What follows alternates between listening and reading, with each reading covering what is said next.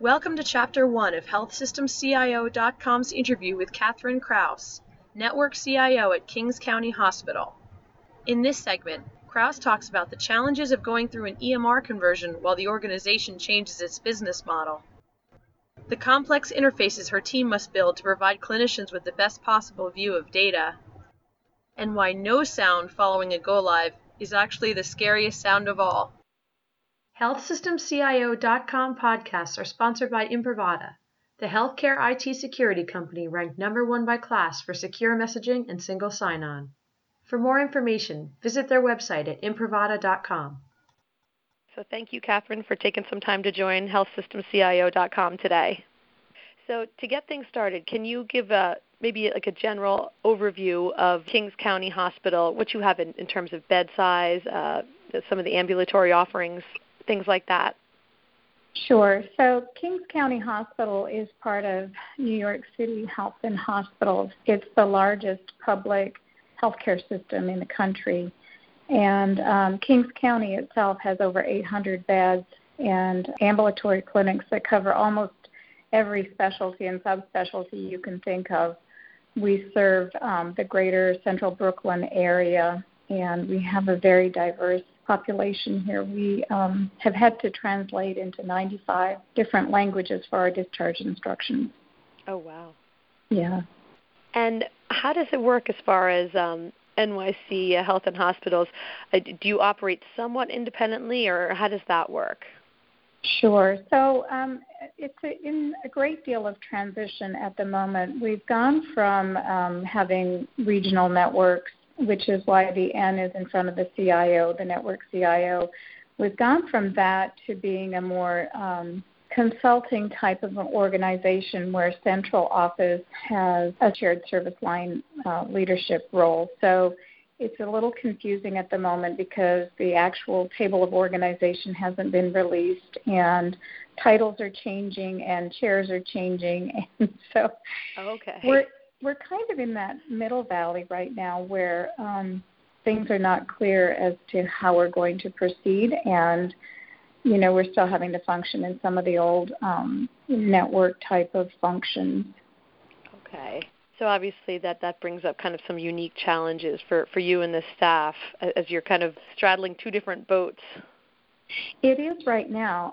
It's kind of interesting because technically none of the staff reports to me. We all report up to a service line up at the central office. And so for most people, that's not a problem because we have kind of a matrixed reporting structure. Unfortunately, a few individuals take that to a different level. And so, you know, some of those communication challenges that come with that. Okay. What's the approximate size of the IT staff? We have about 1,300 people over all the healthcare system. How many are physically located here depends on any given day. We probably have about 50 people on site on any given day, but some people straddle again between being at the corporate headquarters and being on site, and that, again, varies day by day. Yeah. And do you know, I guess this is the big question, but do you know really when things are going to start to be a little bit more clarified as far as what's happening with the relationship? We're working on it day by day. We had a huge leadership transition last year, and just very recently our corporate CIO was given the title. He had been interim because of the leadership exit that happened last year, and so now that he's been finally defined as a permanent senior vice president and CIO, then the rest of it will trickle down once they get things a little more clearly defined. Okay, and who is that CIO? His name is Sal Guido. Okay. Now, so at Kings County Hospital, as far as the clinical application environment, what type of EHR system do you have right now?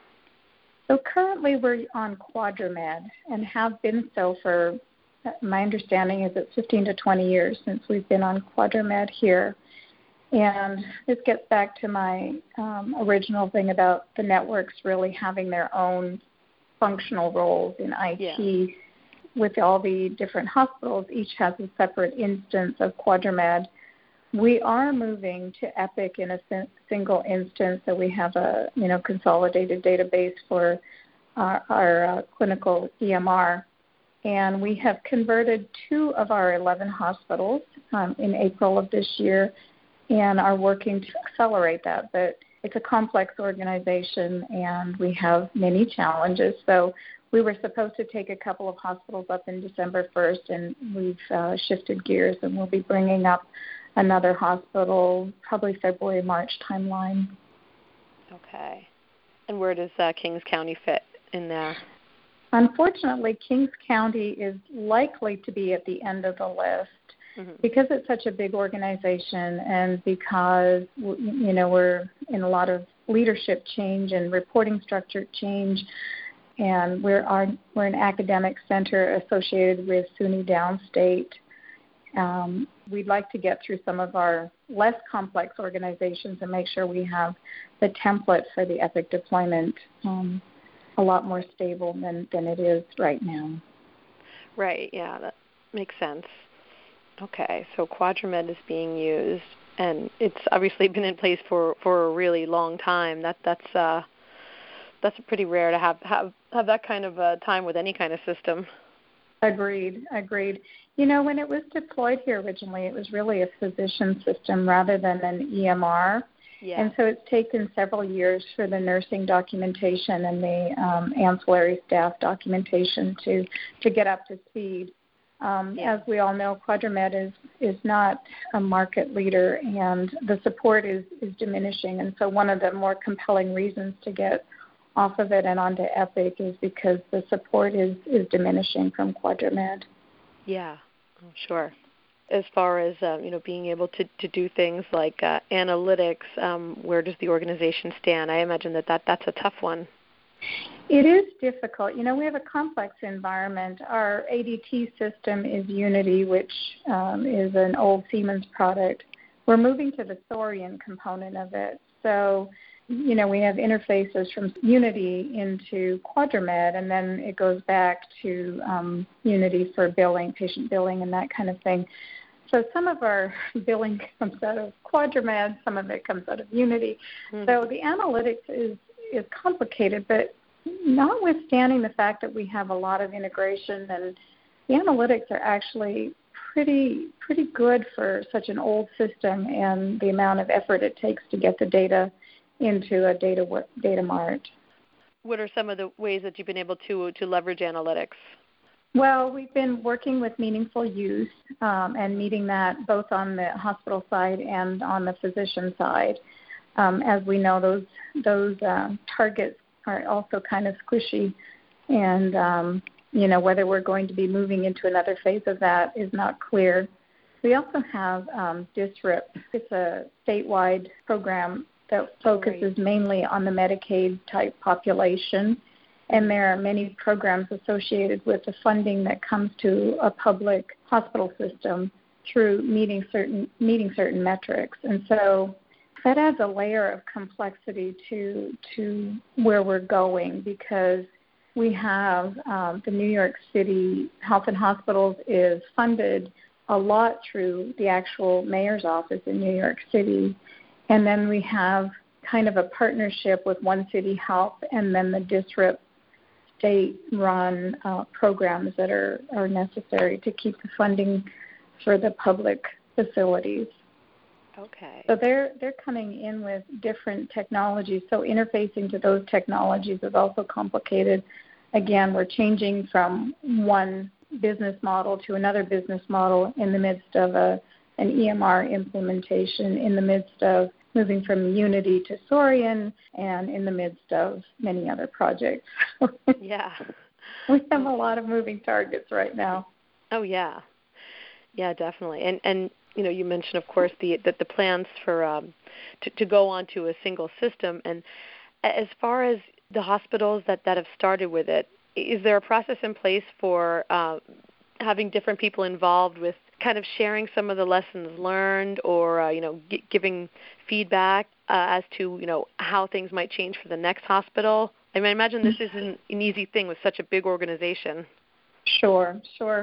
It is complex. I was part of the conversion at our Queens and Elmhurst facilities, and I don't know if you know, I'm sure you do know Ed Marks. He's the consultant CIO that's helping us through this Epic conversion. And I remember on like day one or day two of the conversion, we were walking around and we were chatting about how it was eerily quiet, you know, because I've done a lot of conversions. Most of mine have been in the Cerner arena over the years of my consulting. And you know how you're always waiting for that catastrophic thing that happens when you go from one system to the other. Right. And it was day two or day three or something, and we were like, okay, we're really nervous because it's not happening. I mean, there were the usual kinds of printer and user access and education issues that came. Not to say that there weren't some issues, and they were addressed very quickly, but it was very calm. The conversion was very calm and probably one of the calmest I've ever been on. And so Ed and I were looking at each other and saying, this is a little frightening, but nonetheless, we went through the usual trajectory of, you know, lots of incidents, and then it trailed off over time. So we are taking those lessons learned, and we are building the template and then doing the localization at each of the facilities as we move forward. Okay. And is this something where there's like specific dates of meetings, or is it really like, I imagine there's more action when there is a go live? Sure. Again, the governance strategy, I mean, the clinicians have made the decisions about the original design and everything.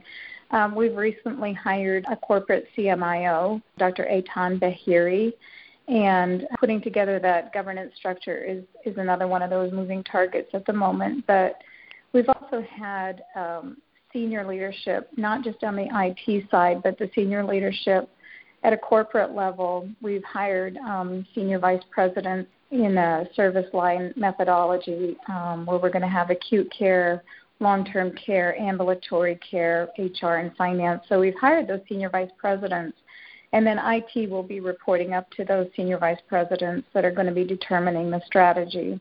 And so some of that complexity is also how do you build the governance structure so that, you know, you include all the facilities, leadership and the clinical leadership and the IT leadership appropriately to make sure that you're making the best decisions.